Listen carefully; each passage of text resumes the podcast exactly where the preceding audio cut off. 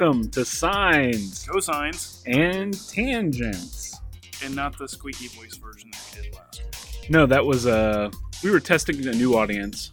Yeah, we didn't we didn't um, score very high on the audience participation for 13 year olds or 10 or 5. No, now we're gonna shoot for 65 to 82. So my age group.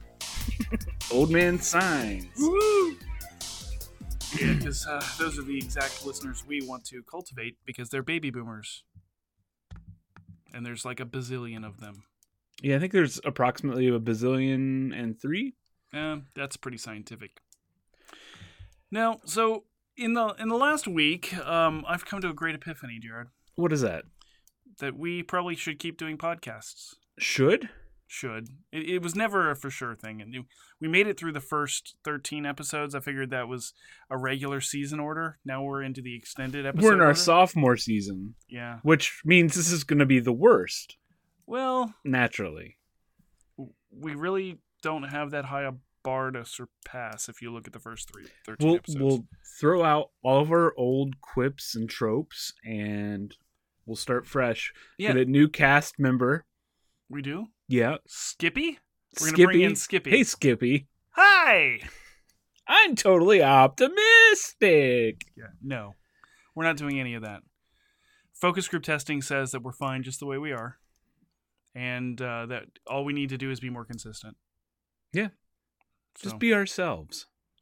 oh, now you're Uh, putting uh. that pressure again. Actually, no. Uh, audiences do do not want you to be yourself. Well, and and if some of the audience knows us, they know that we're absolutely putting on completely different characters here. Yep. This is not the way we are in real life. At absolutely. I hate Nintendo in real life. Uh, no, you don't. Oh. No one's gonna buy that. Wait, what part am I playing? You're not playing Sean, Oh. and I don't hate Nintendo either. But uh, Hey, let's uh let's get into our tangents. Yeah, I mean, we started off with tangents. Let's move into the actual tangents for a change. Official So- tangents? Official, cha- tangentially official. Hmm. That Hmm. put a little too much emphasis on the word genital. Hey in that. Sean, how do you feel about the movie Avatar? So, Avatar, isn't that the movie about the kids who can use elemental powers? Yeah. It was horrible. Oh yeah, it was that was bad. There wasn't Anime even, wasn't that there wasn't bad. even a twist. No. what the twist. Anyway, no, that's not the Avatar we're talking about. So, James Cameron has decided that he only needs to make one movie for the rest of his life, but 47 times. And, and as a matter of fact, he couldn't even be bothered with casting new actors, apparently. So, everybody that died in the first Avatar, you know, Blue, Blue Cat people on the moon sh- movie, um, everybody's coming back for the sequels, episodes 2 through 47. Wait, everybody? Everybody. What about that evil general guy? He's dead. died? Yeah, he died. He's coming back. How? He's the main bad guy in the next three movies. Is he a cyborg? You know, this is the wonder of James Cameron. You just have to let him go. He's gonna do a Terminator 2. That guy's gonna come back from the future. I don't think there's future.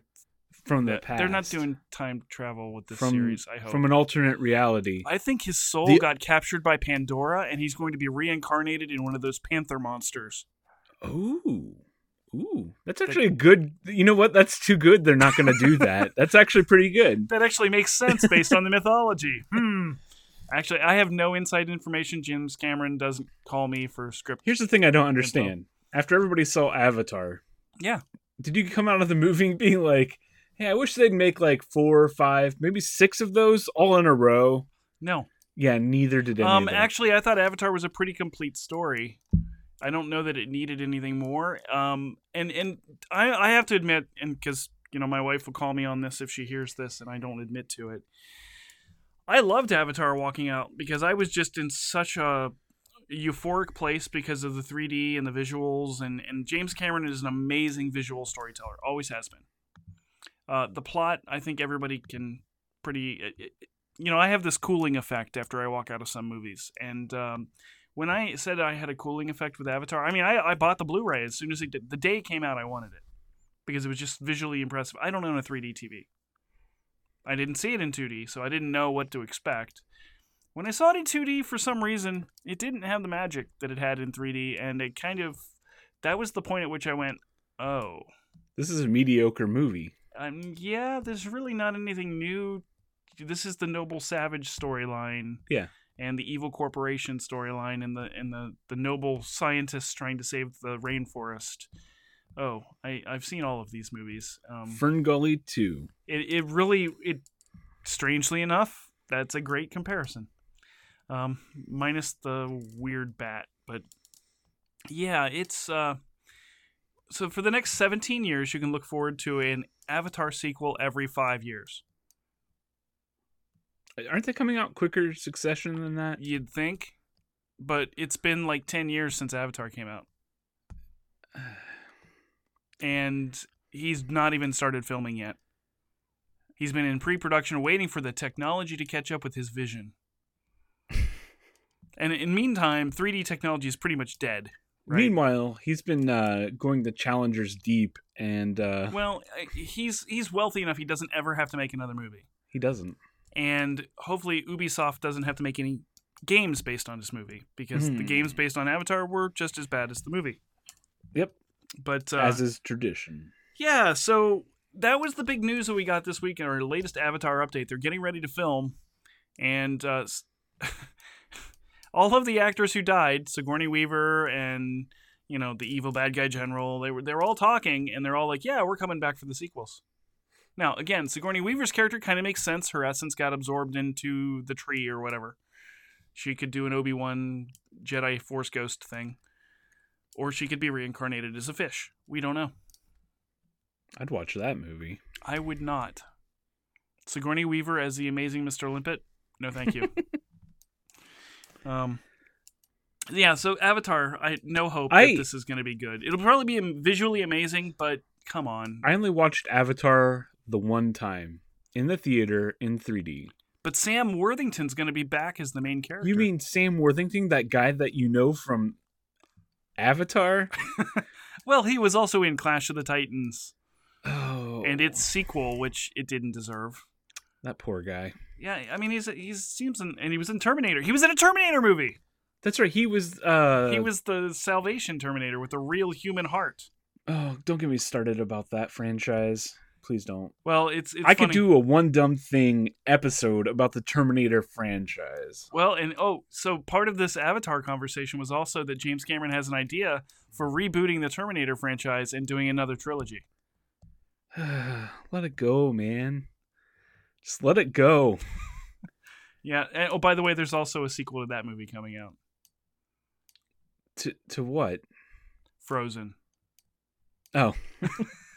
I was trying to, I was like Terminator Genisys, they're making another one? No, no, that that died. Okay. Um, Anyhow.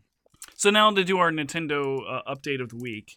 So last week we talked about uh, amiibos and specifically the amiibos for the upcoming Metroid game, and there was an update as like halfway through this week on that, and Nintendo pretty clearly came out and said, "Well, we're not locking everything behind a paywall of by having to buy an amiibo. Hard mode, there's a hard mode in the game. You'll be able to play hard mode without the amiibos. Fusion mode, we're never going to put out as DLC, and you need to buy the amiibos. And it's harder than hard mode. and mode. it's the real hard mode, by the way. it's the real hard mode. Um, Did you know there are also art galleries that are locked behind the amiibo? yeah, Only after you beat the game? yeah. And That's that's, kind of- actually true with the two amiibo that are already out. It- so it is an energy tank and missiles and an art gallery. Yeah. So here's the reality: if you're playing the game because you want to unlock extra features, you're probably playing it wrong. Play the game because you want to play the game. Buy the amiibos if you want the amiibos. If you like toys and you like putting them on your shelf and every once in a while taking them out and putting them next to your Game Boy or your DS or your 3DS or your 2DS Super XL, Yeah, none of these things like if you're already worried about a game that nobody's reviewed and has art galleries, it could be the worst game. hey, Mega Man Legacy Collection has art galleries, Yeah, but those games have come out and those art galleries are interesting. kinda. No, you see my point? Like the game could get 1 out of 10. But nobody's Why do you care the about the galleries. Why do you care about the conception Hey, of a shitty Mighty game? Number Nine had art galleries in the Oh, collector's you edition. had to do that, didn't you? I did. It was on sale this week. Hey, good thing I get that pre-order collector. It was in the Capcom Humble Bundle. Oh, No, it- which is not on sale anything. I don't think anymore. and but- Capcom, admittedly, had nothing to do with it. yeah, I thought it was hilarious. Ugh. Um. Anyway, so the amiibo stuff. Let's let's just put it to bed. It, it's if you want to buy toys, buy toys. If you want to play video games, play video games. If you want to complain about stupid stuff on the internet, go to Reddit. Yeah, it's not like they're, you know, locking an entire campaign or second story behind an amiibo. It's trivial stuff. Well, and since I led off with the Nintendo thing, maybe you can hit the next one because we want to talk about locking story away, or maybe not having story. Um, our next tangent's interesting. I'll let you take this one. Yeah, so this week, almost, I would say it It's a little seemed- over a year. It seemed out of nowhere, but it was should have also been expected, I guess. The uh the creators of No Man's Sky, Hello Games, said, "Hey, 1.3 is coming out. An Soon. update soon." Yeah, they actually started talking about it about two weeks ago. And we're like, "Okay. And there was this long ARG that was going on. Oh yeah, the ARG." uh, Atlas Rising and talking about this kind of so everybody gets their hopes up, right? You know, the hype train starts, Mhm. and um, well, they put the patch notes on their site before they had published them, and a lot of the criticisms that they got when the game launched were addressed in one way or another. pretty directly addressed, actually. Yeah. So, um, when So- you t- So what's what's in this update? That I mean, is this this is a game a lot of people were really excited about? You and I both have. I have multiple copies of it. yep, Um, and uh, why would I care? So I think a lot of the criticisms of certain things in the game were addressed directly, like you said. You can fly close to the planet. Oh. surprisingly, you can do that now. Um, Okay. Additionally, they added supposedly 30 hours of story content, All right. adding to the lore of the game. They Mhm. reseeded the universe, so to speak, adding textures. Um, they also added some new things to the base building. They, um, what else did they do?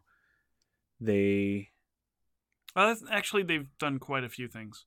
You you've hit the high points, but um, so the the new story actually you don't have to actually restart a game to get into it. right, Um, both of us have spent a number of hours in the last day or so playing.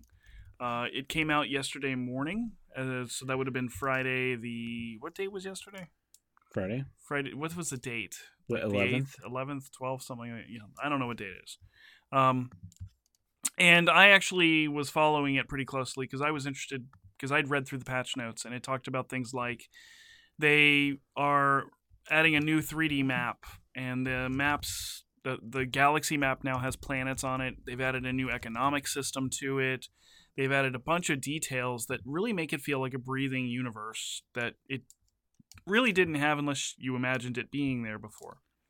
Um, the last two big updates had made some good changes towards advancing it.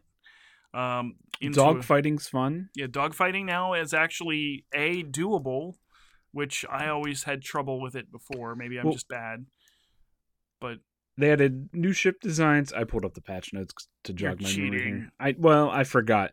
They added stargates, yes, the Stargate system. and here's the other thing that they added: uh, basic multiplayer. So I've had a few conversations um, about this with a few different people who were fans of No Man's Sky and people who hated No Man's Sky who said, you know, they promised, you know, Sean Murray promised multiplayer day one. And I'm like, well, no, actually, he didn't. He didn't really promise multiplayer in the truest cooperative sense. Where the whole concept of the game was always you're an explorer, you're just going to go out and see things, and it may be the first time anybody's ever seen them. And, you know, and, and if they get to multiplayer, it's going to be very limited. Well, guess what? the multiplayer is very limited. I feel like this interpretation of multiplayer that's in this update is what they intended, but it Mhm. wasn't ready to go for launch. So there's also a lot of people talking about the fact that if they hadn't been pushed to, to release the game a year ago, that this is the game that we probably would all be raving about at this point. But here's the thing I'm going to say. We haven't appreciably changed, and you and I talked about this before the show. They haven't appreciably changed the game loop. So what you do in the game isn't any different. Still collecting resources, still shooting animals, scanning stuff, yeah. going to bases, building your base. There's the economic simulation, so you collect resources, fly to another planet, sell them. There's the storyline of trying to get to the center of the universe. Um, there's a lot of talk about them maybe reworking what happens when you get to the center of the universe, but I haven't experienced it, so I don't know if it's changed at all.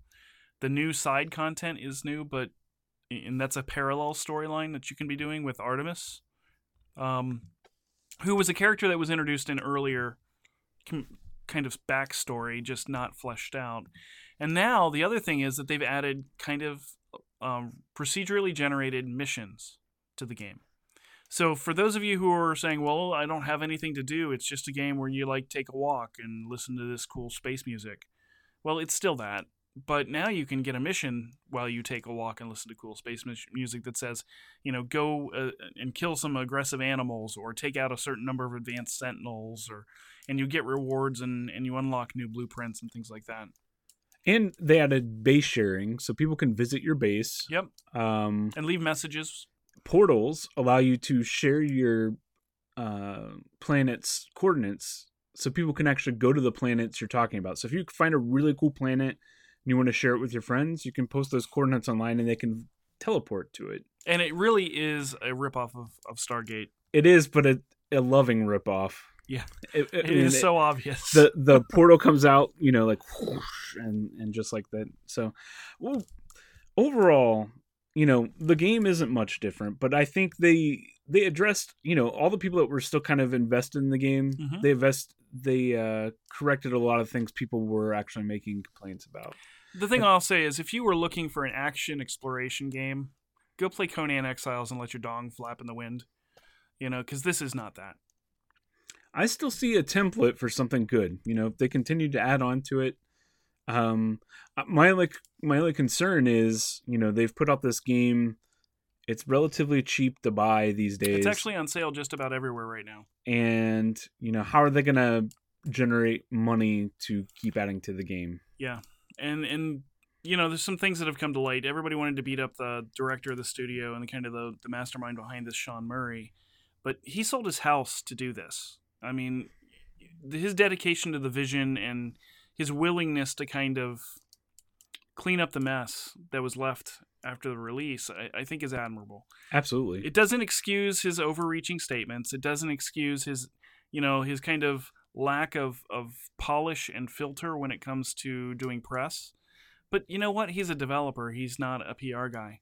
And I think that a lot of people were quick to beat him up over that.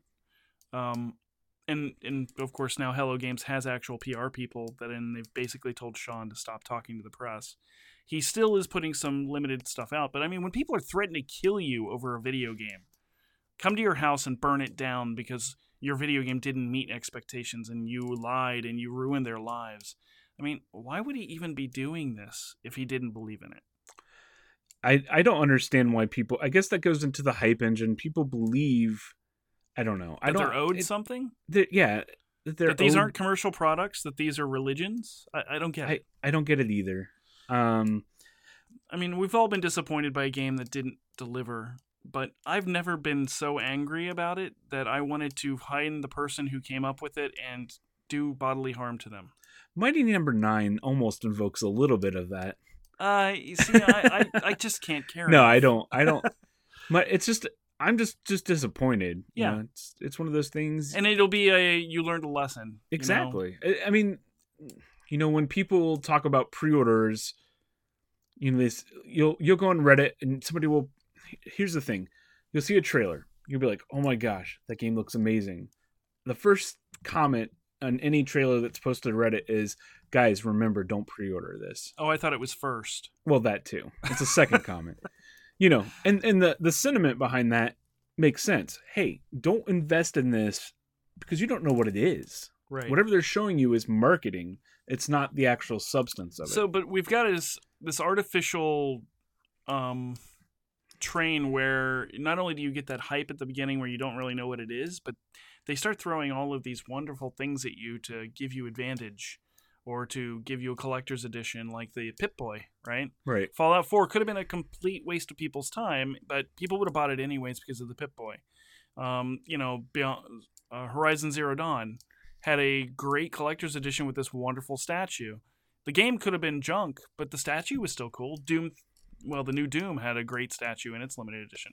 These are all the ways that they're luring you to build money up for their coffers because they can guarantee pre-sales to some extent.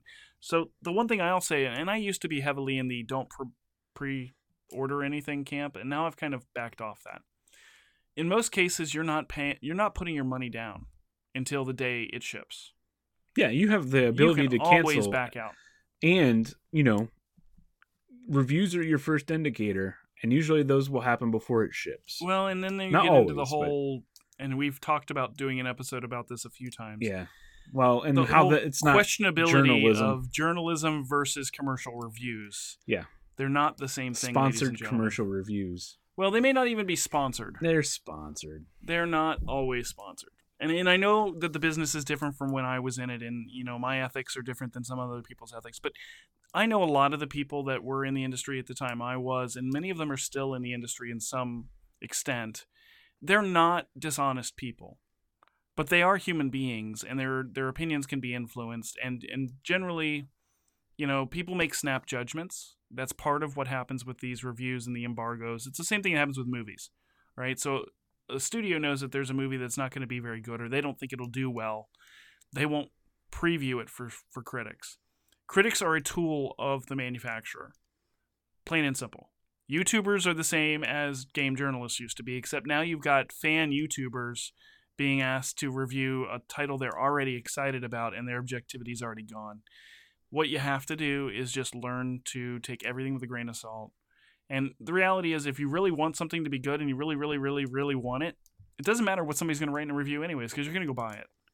Reviews have very little impact on on most people's decisions, Yeah, I agree. especially the day one decisions. Now they have a big impact on the month two, month three purchases, but nobody remembers, and you can't find the content two months later on most of the w- big websites. Yeah, and when you're talking about reviews, like you said, the month two, month three, if you ever read the uh, uh sort of the reviews along the lines of, "Hey, just pick this up. I don't know," what you know, and then they review it. Those seem to be a little more objective because they weren't Yeah. there in the hype cycle. They picked it up and they're like, "Hey, this is actually pretty interesting." I mean, we've we've found cult favorites because of that. I mean, Absolutely. There there were games that released at release that weren't that big, weren't critically reviewed well, um, that have now become favorites in one way or another. I mean, Mhm. Okami wasn't that big when it came out, Oh but no! now it's and I, I reviewed loved as a Okami when I reviewed it, and there were just so many people who didn't know what it. You know, where you play a wolf and Yeah. it's Japanese, and Yeah. is it like Zelda or you have to draw things with a paintbrush? What's what's that all about? But here we are, you know, seven years later, they do a reissue, and everybody's talking about it. right. So you, there's those hidden gems that tend to pop up. I, I think we've probably beaten this one Yeah. into any- pulp or raw meat. anyhow, I'm excited about the update. I've played it for about three or four hours. No Man's Sky. Yeah. Um, I, I've played it for a little bit more. it's pretty fun. I I want to try out the multiplayer. The the teleportating teleportating Teleportating is that a word? teleportation has been pretty fun. um, there's just lots of little things that have made the interface not as cumbersome. Think yes. stepping stones of them actually learning and making changes. Well, and, And- they've had the best early access preview you can Yeah. have, right? Yeah. Um. So again, I I'm into I'm I'm excited to see what the future has for the game. Uh, I you know I still may not play it constantly for four, 40 hours in, in a burst, but it's a really cool relaxation game. for me, it's the game I put on when I just want to relax after a stressful week, And, I just uh, go wander and, and see really ugly looking creatures and collect rocks. Yeah. And And take photos of everything. and I, well, the photo mode you introduced me to that because I hadn't actually even seen it. Now really that's pretty awesome.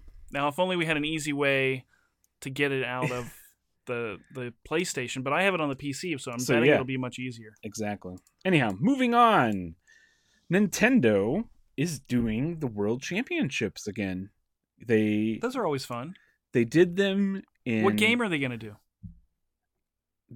um What That's a good games, I should say, because it's multiple games. But I forget what they said they're there any new games, or is it all okay. Mario and? So this is 2017. They did them two years ago in 2015, and that was the 25th anniversary of when they did them in 1990. They were a big, So- and- 27th anniversary of 1990, yes. or the second anniversary of 2015. and the first the first one was kind of a big deal. Was marketed in stores. People could qualify through Nintendo Power. It led to the most collected or the, most cartridge. rare cartridge for Yep. the NES. and, um, and that was well, and you had to get the cartridge through Blockbuster or Yeah. something like that. Um, when they did them in 2015, it was really interesting. They did a mix of new and old games, uh, time trials versus, you know, hey, Splatoon. Um, so this year, we don't know what the games are, but we do know that the qualifier is Mario Kart 8. And you have to go to a participating Best Buy store to qualify before October, Well, that's not unusual. Nintendo's often done tree houses at Best Buy and stuff Yeah. like that. So but you have to go to Best Buy. okay, Go to Best Buy. I, no, we are not being paid by Best Buy. We're I'm having not a sale endorsing them. Nintendo products. Go to Best Buy. You can't buy anything there, anyways. Every Best Buy I go to looks like you get hit by a freaking tornado. So anyhow, hopefully they stream them. It it was interesting last time. I mean, I it's it's cool to see them. I don't know why they skipped last year if they want to make it a thing. And it's weird it's going to be in October this year, but Maybe it's another way to show off the power of the Switch. I think probably Yeah, maybe they'll have an announcement for a certain game that Jared's anticipating. Hopefully, Super Smash Brothers hey, who knows? Brawl Point Five. oh. Anyhow, uh, those go. That's live in October. I think qualifiers in September. So Yeah. keep an eye out. Hey, speaking of the Switch, one of my most favorite games of all time. Hold on, I, I just want to point out why. When did we become a Nintendo podcast? We didn't. There. Okay, look. Well, you brought up the amiibo thing. Okay, so three three out of our seven tangents are Nintendo related. Okay, One of them's your fault. one of them is my fault, but it was a news update on information we shared last week, which I actually put Still, in there too. you, you could on. have chosen not to to, to bring Maybe up. this insidious brain reprogramming. Every time you say Nintendo, I'm starting to become more of a fanboy. Hey, Yeah. Anyway, you were saying about hold on. something I'm, coming on the Switch. hold on. I'm- ultrasonics? I'm s- I'm uh, authorizing my check from Nintendo here. so I can catch it. Uh, Super Meat Boy is coming to the Switch. okay. Did you ever play it? Yeah, I own it. Did you like it? It's a very difficult platformer.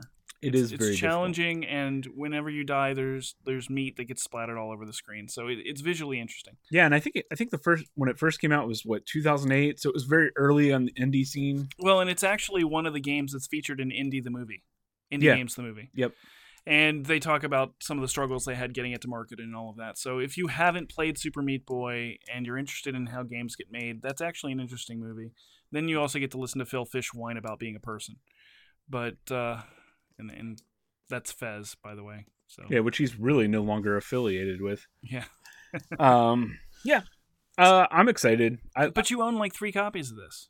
I do, but the fact that I'll be able to play it on a handheld and that's not the Vita, I'm excited for. Okay, I was gonna say it, you, it's on the Vita, but uh, no. It, so we've got an indie game that's not really an indie game at this point. It's it, it sold enough money that it's kind of a blockbuster. Yeah. Um, which sold enough money, sold enough copies that it's a blockbuster, and it's a digital game, right? They're not releasing a physical copy.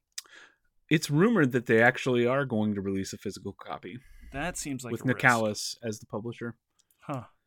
And they were also talking about a potential Super Meat Boy amiibo. That would be gooey. Yeah.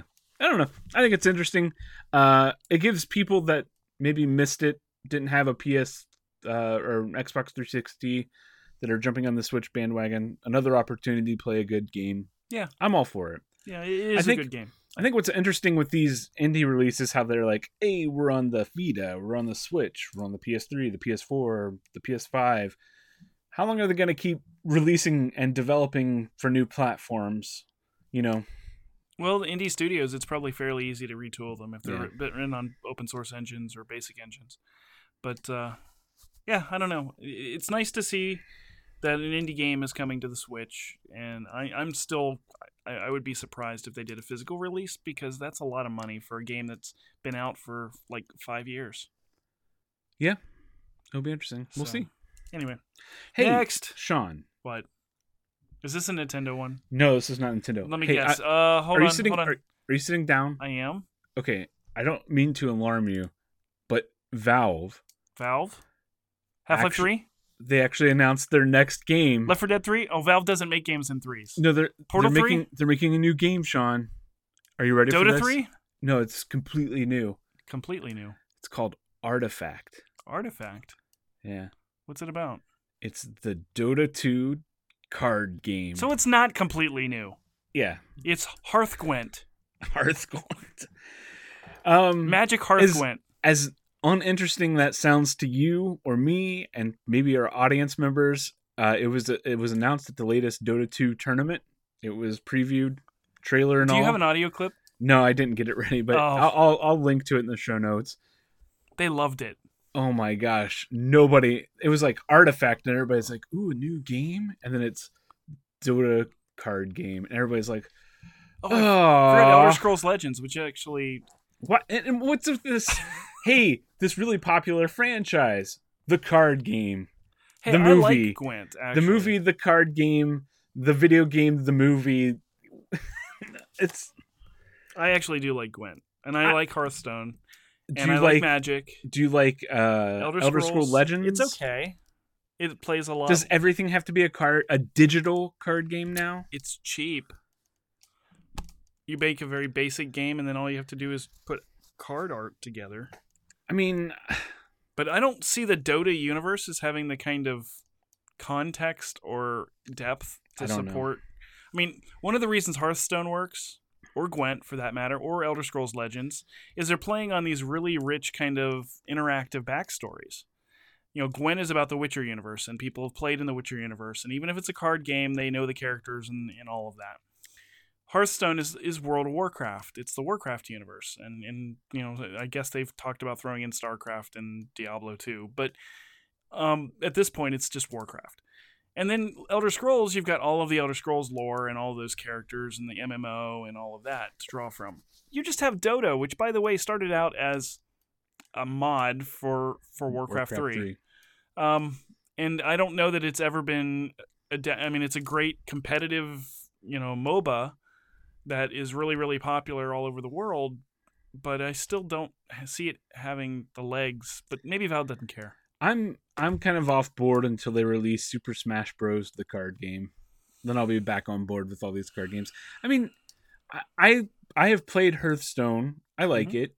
I like the fact they took uh we're not let's They stole out- Magic's mechanics. They stole magic, but they digitized it and made it compelling and easy to play on the internet. They made it easier to play than Magic. Yeah. That's the More thing. accessible. Yeah. Yeah. Yeah. And but and they also made it play in the digital age. You know, they did a really good job of the animation, the characters, all Well, of that. Yeah. that and taking a physical card game and making it actually fun to Mhm. play on a digital device. Yep. I, I mean that's a big transition to do and make and do well. Yes. Um, but now it just seems like everybody's like, "Hey, we got a card game too." So it's the latest FPF cra- FPS craze, right? Yeah. Or MOBA craze. Yeah. Now it's card games. Yeah, it's card games. So Yeah, they'll do Heroes of the Storm, the card game next. well, yeah. Whoa, hold on. Um, it's kind of meta. Um, And then they'll do Hearthstone, the RTS. yeah, Hearthstone is an RTS in the war- in the Warcraft setting. Yeah. Anyhow, They're gonna call it Warcraft Three. Hey Sean, Yeah. um, Disney is saying goodbye to Netflix. No, it's not. Well, they said they were, No, they're not. but they made an announcement and everything. Not completely. But hey, I think Disney's going to start their own streaming service along with six others. Let Let's talk about that at the end of the episode. Okay. Well, I mean, hey, all so it was it was actually announced that Disney was leaving. Their contract uh, is up in 2019, Yes. and then it was But later except said that they just got on Netflix. they just- said, "Oh well, Netflix wants to keep the Marvel movies and the Star Wars films. You can Mhm. take the Lion King, whatever." two and a half. Yeah. Dig a tunnel, man. it's it's just another ongoing saga in streaming services, and maybe we'll have something to talk about about that later. But Yeah. So here's my here's my take on the Disney thing. I think it's a bargaining chip. I think it's them trying to leverage Netflix and kind of there's everybody is seeing Netflix take over the market share, reintroduce new TV series that are catching on, doing new movies that are catching. I mean, we've got Bright coming at the end of the month. We talked about that last episode. There's Netflix has become this powerhouse. By the way, Netflix has twenty billion dollars in debt right now. Um, so it may be a media powerhouse, but it's a very fragile situation for them. Um, and all of these content providers for Netflix are getting nervous that they're not getting a big enough piece of the pie. That's what this is about. Yep. So, anyway, All right. we'll come back to a a, a little bit more um, emotional perspective on that at the end of the episode. Yeah. But next, let's go into our main topic, Sean.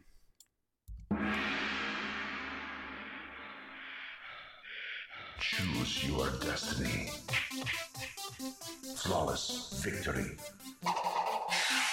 Choose your destiny. Flawless victory.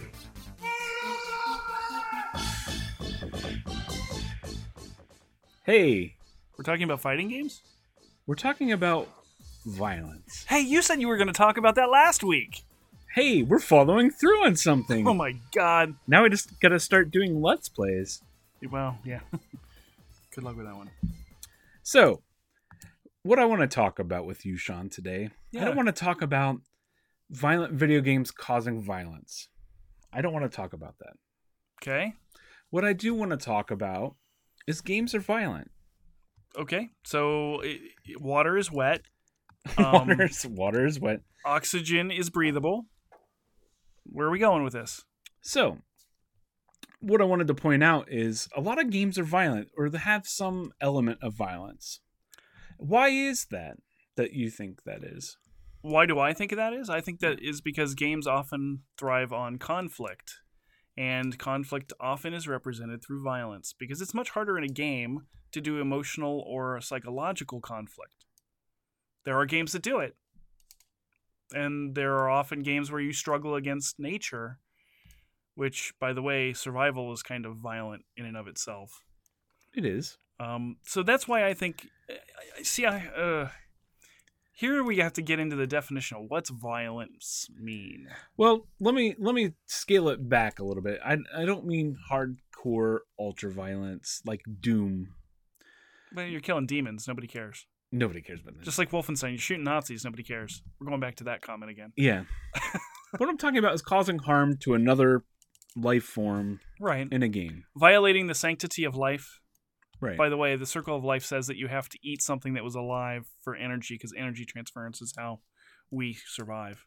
well, unless you're Samus and you just do a energy station. Well, none of us are Samus. Samus is Samus. Samus isn't real. So I guess the other point I want to go to is are games that don't have any sort of violent action as compelling. We talk about adventure games, story games. So I would even say Animal adventure Crossing. games often have violence in them.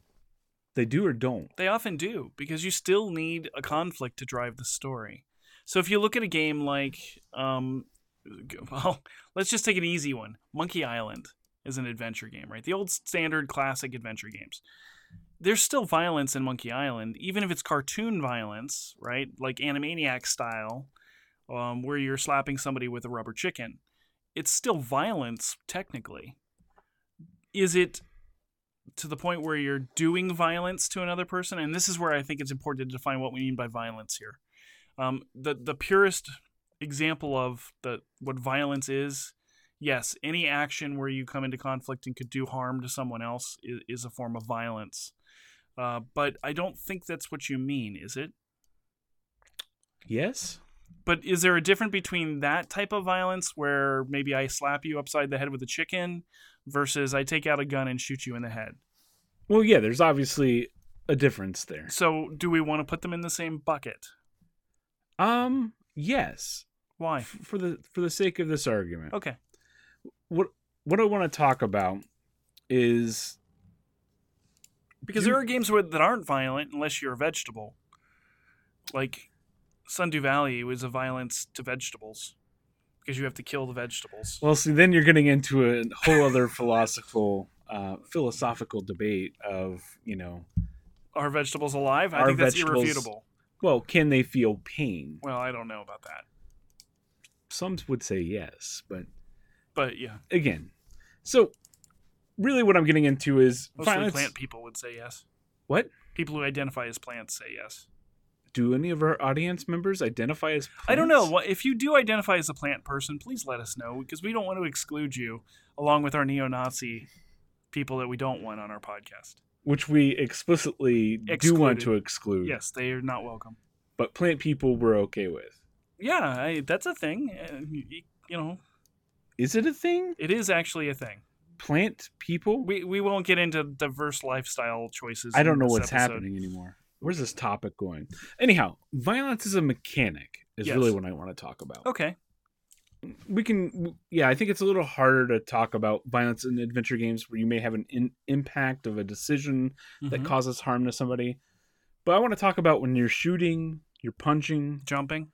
you're jumping on the head Well- of an enemy I was gonna say jumping itself isn't violent. It's the landing that's violent. like a lot of people don't think mario is a violent game when you think of mario you don't think violence even though you're taking a fire flower and incinerating an enemy or jumping on a turtle and kicking its shell to kick its brethren off the stage Or removing a bridge under a giant dinosaur turtle and watching him f- fry in a lava pit until Yeah. he's dead. when you really think about it, it gets a little bad. Well, I, I don't have to think too much about it. I I just know that Bowser should should burn, but he always comes back, so I guess it isn't that bad. Yeah. it's all a play, anyways. But uh, it's the same thing so. Maybe it's not about whether it's violent or not. It's about how it's depicted.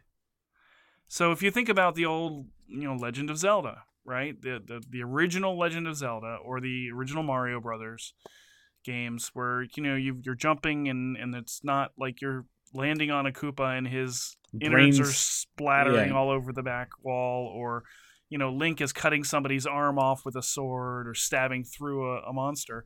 He, he's an eight bit sprite and he fires off a energy sword and the guy blinks and goes away. I think that has a lot to do with the interpretation of whether something is violent or not in video games. Um, I don't think most people want to spend their time really considering the moral implications of their actions. or the pathos of the enemy. Right. I don't care about the Goomba who just got this job to support his family of mushrooms. And, you know, that Bowser's actually been good for the Mushroom Kingdom because he liberated them from the tyranny of the Toads. I, all of that is kind of in the backstory. It's a kind of there.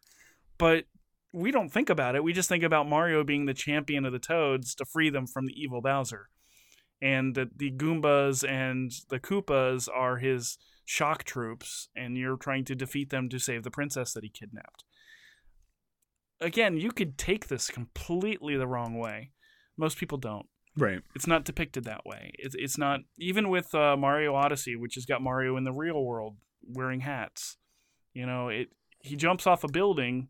You're not going to see Mario squish when he hits the ground. He vibrates for a few seconds as the shock waves go through him, and then he shakes it off and goes about his business. And it's a gameplay mechanic to penalize you for doing that without actually hurting you.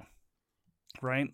So if we saw a super realistic Legend of Zelda, we probably would step back and go, "Oh my god, that's horrible." Right? Whereas we've seen ultra realistic things like Mortal Kombat where it's a bunch of people punching each other, but then all of a sudden they rip each other's spines out. No, you, you just used the word ultra realistic, but then used Okay, Mortal ultra Kombat. violent is really what I meant. Yeah, like where ultra-realistic. you know in the latest one where they break somebody's spine over the back of their knee, and then the fight continues. Well, I I don't know. There's some fighters out there. No, no, actually, Batman was okay after his spine got broken. So what's your excuse? Not everybody's Batman. If you get a choice to be Batman, Be Batman. always be Batman. So, back to what you said games need conflict. In fact, stories need conflict Yeah. for them to tell themselves. If there's no conflict or no obstacle, Well, how do you grow? People grow through uh, adversity, right? Right. You don't spontaneously decide that you're a better person tomorrow. You you generally in a story, in a traditional three beat story, have to have a conflict, and then a, and and basically the penul- the results of the conflict, then the decision, and then the re- and then the learning happens at the end. so let me posit you a theoretical game, Mm-hmm. okay? a platformer, Okay. a genre we're all familiar with, Right. but you don't actually kill or harm any of the enemies on stage. They are obstacles. So you just avoid them? You either avoid them you- or jump off of them. Do you hide in a box? not Metal Gear Solid. Oh, okay.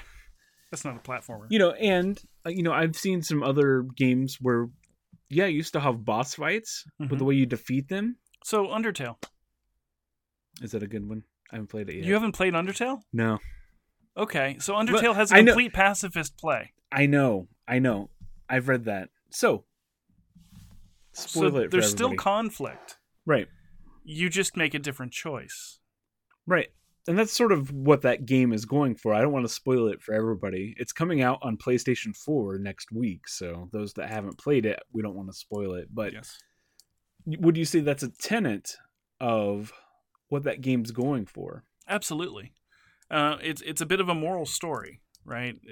About the character and, and the choices the character makes in this situation, and everything on the well. I'll also say that Undertale's all about tricking the player. All right, so it's fully expected that you play the way you play every game. You come in it with your own biases and your own expectations.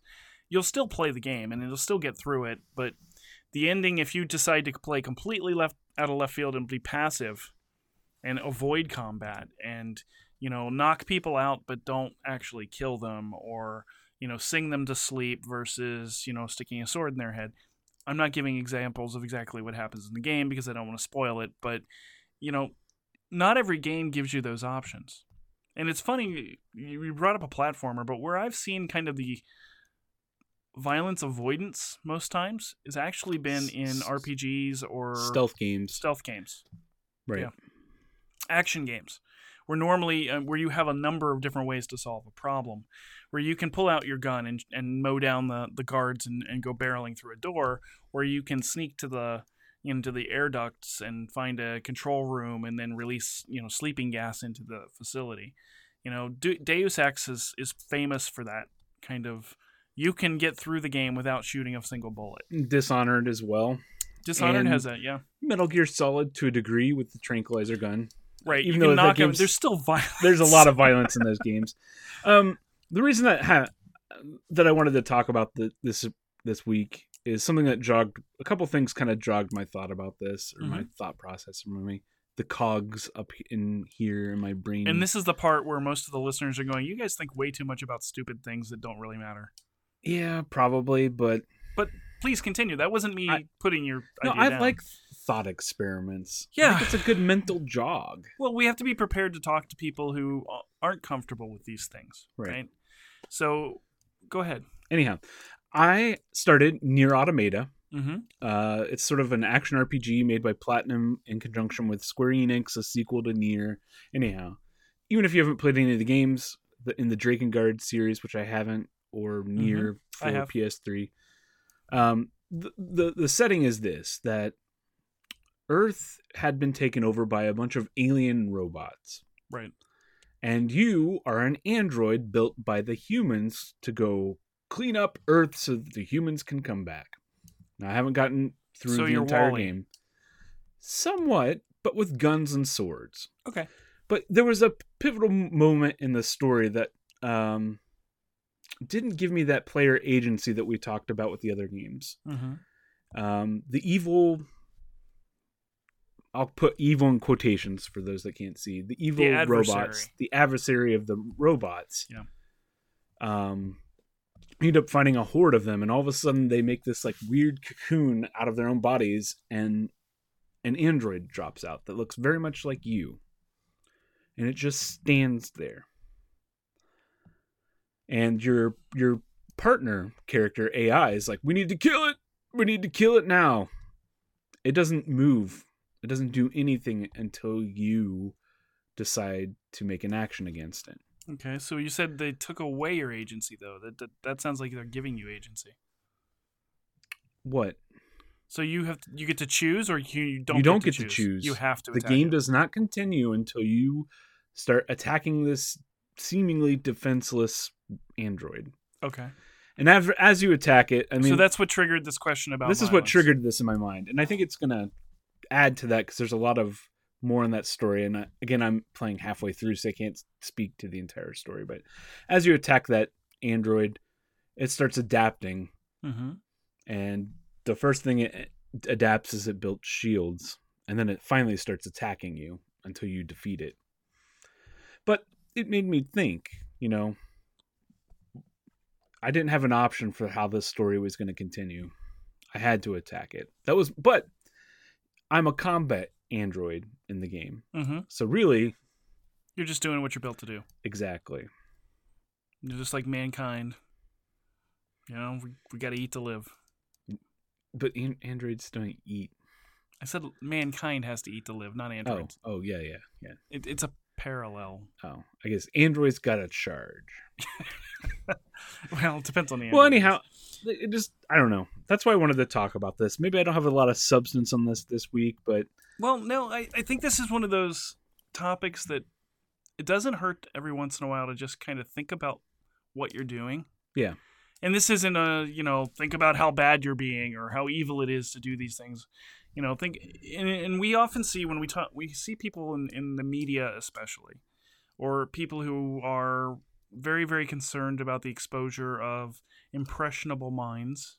I'm not necessarily saying children, but that's kind of where I'm leaning um, when they're exposed to all of these inputs, right, these choices, and we desanitize ourselves and kind of become numb to the idea that we can play a game, and in the game, through conflict, we solve everything with guns and fists and explosives and robot arms. Um, I I can see where some of that again, it's a thought exercise. I can see where some of that comes in. You know, as a parent, right? I can speak from that perspective. And probably this will surprise some people in the fact that there were games I would not allow my kids to play. Right? My kids have grown up in a house that have been covered in video games, very, very violent video games, um, very violent movies. I mean, my wife and I have never held back on our um, enjoyment. So the, the, the things that we like to do, we didn't stop because we had kids. What we did do is modify when we did it right? And then when the kids were old enough to have a conversation, and when they were interested in those things, we talked about it. We did it with them, right? So for the longest time, and actually it wasn't until about last year that I allowed my son to have a copy of Call of Duty. And I know that sounds silly, right? Because here I am, I play all of these games, and and and why should I have a problem with uh, somebody playing Call of Duty? the reality is that I, I wasn't ready to have the conversation with him around gun violence and what it really means to be a, soldier because for the longest time that's what a lot of those games were about. The last few haven't been so much about that. And what I found is that he really didn't want to play the war scenarios. He wanted to play the zombies or the space zombies or the Cthulhu or and, and so after we'd had the conversation I was more comfortable with it. But even I, somebody who's you know covered this industry, studied video games, as uh, you know in college, was looking to build games. I realized that there was an impact that these choices can have on a child or somebody who doesn't understand the scope of what's going on. So the only thing I can say is having this moment to pause, like you did, to say, "Hey, why don't I have another choice?" and thinking that through, even though you obviously had to progress by beating the heck out of the android, um, that's a good thing. That that's a human thing. Um, and if you're not having those types of moments, maybe you're too far gone. Maybe you've given up too much of your humanity to video games, or maybe we're thinking way too much about it. I don't know. It could be. I mean, I think at least a, it's a cultural thing too. I believe. I, I really do believe that in America, you know, violence is sort of I don't want to say second nature. Well, we're okay with violence. We're not okay with nudity, right? Right. For entertainment purposes, violence is just like, yeah, punch him in the face. Yeah, human sexuality bugs us, but Yeah. you know, seeing somebody's arm get blown off, or or you know, somebody being beaten to within a, inches of their life in a movie or in a video game, that's not something we really worry too much about. Right. We don't give that an X rating, but you know, the second that there's bare flesh or any kind of sexual connotation, we have to sh- protect our children from it. Right. It's kind of a double standard. It is. And and and and my purpose of thinking of through this is not political by any means uh just in case anybody's thinking that but i just you know i've been i've been in a different mindset lately um you You're know getting older, Jared. i guess i'm getting older we're watching superhero movies we're playing video games and it's conflict through punching people in the face Well, why was everybody so upset about Man of Steel? because punching people Because. Superman didn't solve any of his problems Yeah. with his brain. yeah The entire climax of that film, was solving it by punching people in the face and and granted, he was being punched, so he had to protect himself, but he didn't. And, and the biggest reason people had trouble with that version of Superman was that he didn't go out of his way to protect the people around him. and that's pretty that's pretty central to the actual well normal depiction of superman is He had options, and the and again, the screenwriters didn't give him options. They didn't make it obvious that he only had that choice. Like you Right. and Nier, you know, you had the moment where you stopped the game and you looked at it and you said, "I could not do this."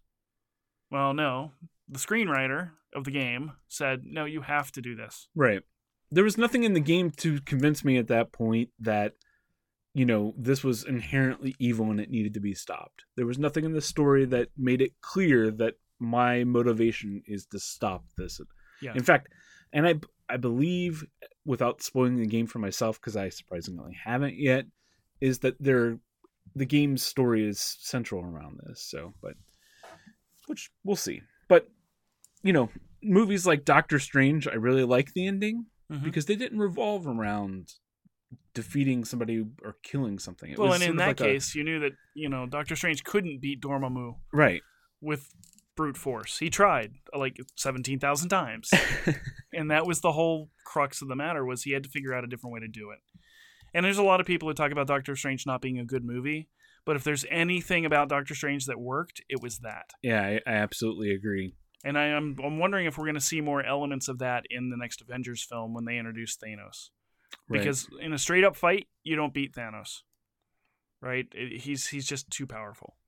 And even if you've got you know a god and a giant mutated monster who's who's the strongest there is and you know guy with an indestructible shield and a guy who gets jostled around in combat armor doesn't matter they they have to do something else other than a straight up fight to win and actually, in the uh, Avengers Assembled animated series that was on a few years ago, they actually are way ahead of the movies now because they did the. Um, secret invasion they, well, they've gotten up to Secret Invasion, which Yeah. we haven't seen in the movies yet. Which is the rumor that that's actually what Avengers Four is going to be because we'll have Captain Marvel introduced by then. that's Is what that they're the- saying uh captain marvel's going to be about is the scrolls Yeah. which will be interesting which is a complete tangent from our violence conversation. But uh, the whole point really is that they had to outthink Thanos to beat him, and they still used violence. By the way, that was the only way they could resolve the problem because they're superheroes, they're action stars. In real life, there's always an option, and it's not always the optimal choice to avoid violence. But most of us avoid violence far more than we engage in it. right But in our entertainment, we don't. It's kind of interesting. So one last thing, and this may be our final thought. You brought up the point of sometimes this is what turns people off of games. Yeah. Right? You know, they see it and it's shooting people in the face, punching people in the face. You know, there are games out there that don't involve that stuff. But are they as compelling or talked about? Have you ever played Tetris? I love Tetris. Tetris is not about conflict. It It's a puzzle game. It's about conflict with yourself. Well, it's a challenge. It's a puzzle, No, I'm looking too deep. but it's not it. violent. You're It not is- committing violence with yourself. Tetris is one of those pure, simple games that doesn't involve any real world analog. And if you look at a large a number of the people who play the mobile games, you know the the Bubble Witch Saga and Slime Rancher and Bubble, bubble suck. Yeah, all of those things, they're they're not violent games. I'll get you with bubbles. It's I didn't Sorry. say it was a great setting. Uh, It's definitely not, you know, Macbeth, but uh, it's it's a situation where we see a lot, and and, and I'm not going to subscribe to traditional, um, kind of sexist views on this, but there is a larger number of female players of those types of games, and I think largely because of that violence factor. You know, little boys are taught to like violence from a young age. That they're taught to solve their problems with violence. They're taught to idolize people who solve their problems through direct use of force. I think that right or wrong, at least in America, a lot of women and young girls are taught to be um, nonviolent in solving their problems. They're they're told to avoid violence. If they commit violence to solve a problem, the repercussions for them are f- far worse. And and it's unfair and it's unrealistic. Humans are humans, but it is the culture that we live in. And so Yep. that I think that's a part of it. I mean, we look at things like Sa- Stardew Valley or um, Mother or any of those kinds of more pacifist oriented games. Animal Crossing. You know, there's some social commentary in Animal Crossing that we've made in the past, but ultimately it's about collecting things and in beautifying your home or The Sims to a large extent is not a violent game. Relationships. It's about relationships and people and families and so there are alternatives out there for people who want to avoid those violent things. But are they the billion dollar blockbusters? Well, in the case of The Sims they are. You know, in the case of Tetris they are. Uh, so but they're not the majority of the products on the market. Right. So I don't know. It, it's it's there. There's options for those who want to either tone down or avoid violence, and they're not bad options. There's some great games that are Yeah. completely about that. But unfortunately, the the way our culture markets video games, the way that young boys especially are taught to solve problems, it lends itself to violence. and just full disclosure here i'm not against don't get me wrong i'm not against violent games i loved doom i Mhm. loved uh, anything where you can take a chain uh gears of war where you take a chainsaw well, it's about escapism. Yeah. Right. But I wouldn't want to do those things in real life Well, you wouldn't live very long in real life. no i wouldn't So no, Luckily, there's no demons on Mars right now that we know of. that we know of No, we're not there yet. The rovers may open a portal. We don't know. We'll probably you know i think within our lifetime we'll probably awake awaken an ancient evil of some sort probably cthulhu Okay. uh any final thoughts sean no, I think I've. i think we got it I think we got there. I Yeah. mean, again, this is one of those points in the episode where we tend to wax philosophical. Except this whole conversation was philosophical, so I don't need to add more to that. Yeah. I like again, this was the thought experiment. It's not for everybody. You may already have your conclusions, but So if you do, I mean, share them with us. You have multiple ways to reach out to us. We've got the Facebook links if you're getting us through there. If you're going to the website itself, um, one thing that we haven't been real good at as we've been growing this podcast up to this point is being really, really re- interactive with our re- listeners. We've invited you guys, um, but I don't know that we're doing enough to kind of reach out.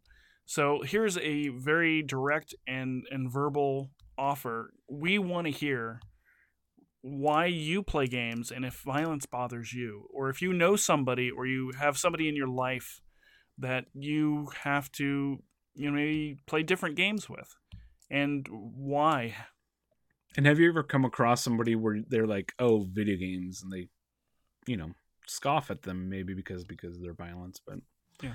Anyhow, you know what does make me violent, Sean? one dumb thing This week's one dumb thing. yeah and it's both of ours i put it on here and you were going to put it on here so we both put it on at the same time Yeah. so it's the first week we've had a shared dumb thing A shared dumb i mean we've agreed in the past but this week is the first week it's actually both of us came Oh, to yeah. the table independently. I read it and I was like, I didn't write that down. oh, wait. so i'll let you introduce it because i introduced last week So here's what spurred this this week is Disney's leaving Netflix, Netflix, yep. so to speak. Also, Seeso, um, which hosts Harmon Quest, which you haven't checked it out. It's like a live oh it's an live edited, studio audience live. of well, it's in person people playing D and D. It's Um, Dan Harmon playing D and D with Spencer, his game master, which they did for the podcast Right, for a long time. To actually, acting it out with some animation. and it's hilarious. It is absolutely hilarious. Second Um, season is coming out in September, right, so it, but not on Seeso. well, that's because Seeso as a platform is being retired by NBC Universal. They didn't make money, so they basically are shutting it down. Which is exactly what I said when they announced it. Was hey, look, everybody's going to start doing these streaming services, and everybody's going to fail. So the other one I said was going to fail, which hasn't launched yet, CBS. because what are they leading with? Star Trek Discovery. And NCIS Idaho. I don't know. and CSI Poughkeepsie. no, um, But- There's like a thousand streaming services now. Yeah.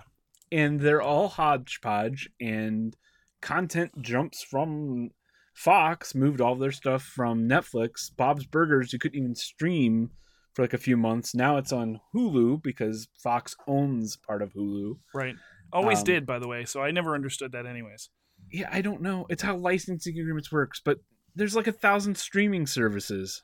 So what we're starting to see actually is everybody's starting these up, Well, but we're also seeing a consolidation. And you mentioned one specifically that I want to talk about, which is VRV, which was started by the people who started Crunchyroll. Now, a few years ago, if you remember, there were a bunch of streaming services for anime. You know, whether it was simulcast from Japanese release, anime is still not white mainstream. A lot of anime fans think it's mainstream, but the average person in America is not watching Japanese cartoons. because there's not really a television equivalent of viewing that content. Right, and the one that was there went away, which was Cartoon Network, which is again still a basic cable channel. The majority of America doesn't watch it. They may have it, they don't watch it. Your average person also is not all that interested in the 17th different series about a harem of a prepubescent teenage boy who's overwhelmed with life and has 17 different girlfriends. Frankly, that's a Japanese social thing that most Americans would, and, and I include myself in this list. As a fan of anime, this is not the genre I like. It's the majority of anime these days.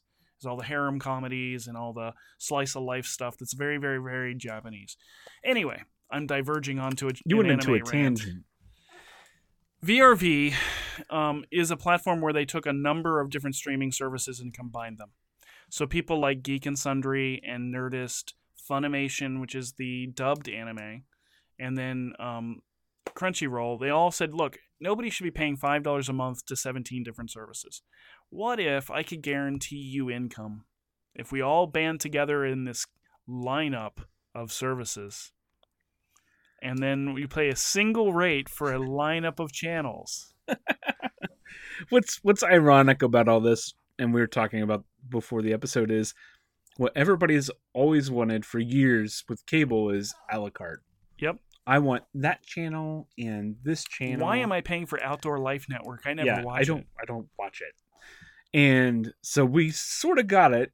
We're sort of We in the getting process. No, we're getting exactly it. we're pro- in the process of getting it right we're seeing more and more and more of s- streaming apps Yep. services and then it's funny that vrv is like well hold on you know, you don't want all these just here we're not a cable channel no no, no, no, no. a- but they take the cable model with streaming content. Now, here's the thing that that grinds my gears about VRV.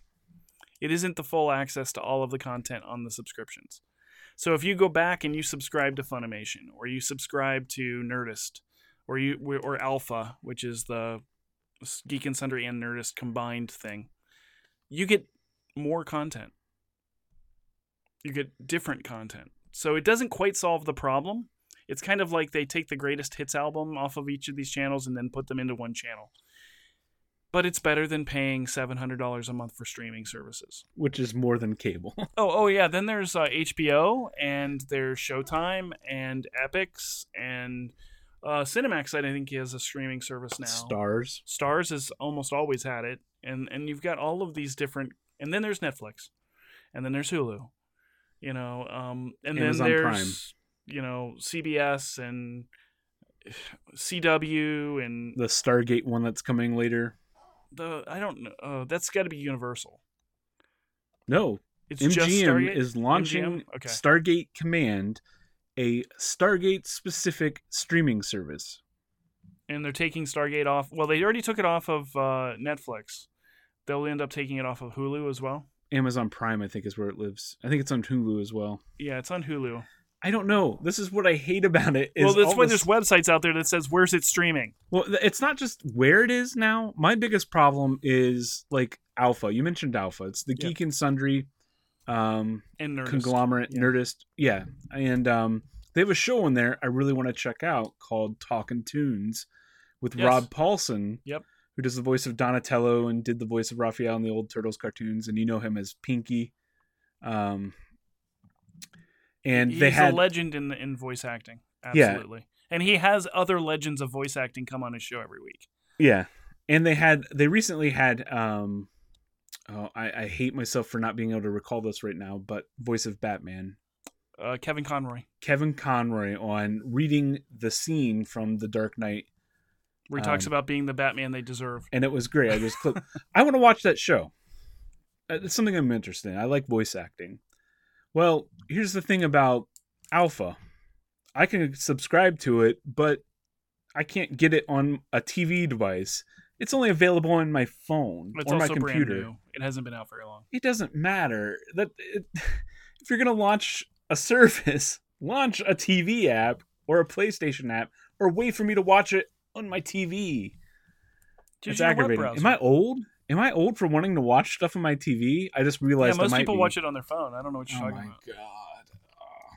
anyhow I My- just started watching things on my phone. That's how long it's taken me to catch up. yeah yeah When I'm sitting in like airports waiting to get on an airplane, I will watch it on my phone. Or my before sean would carry a crt tv no, I into carried my laptop terminal actually. and a power strip and plug it in and plug in the or I, composite or I would do this thing called read a book.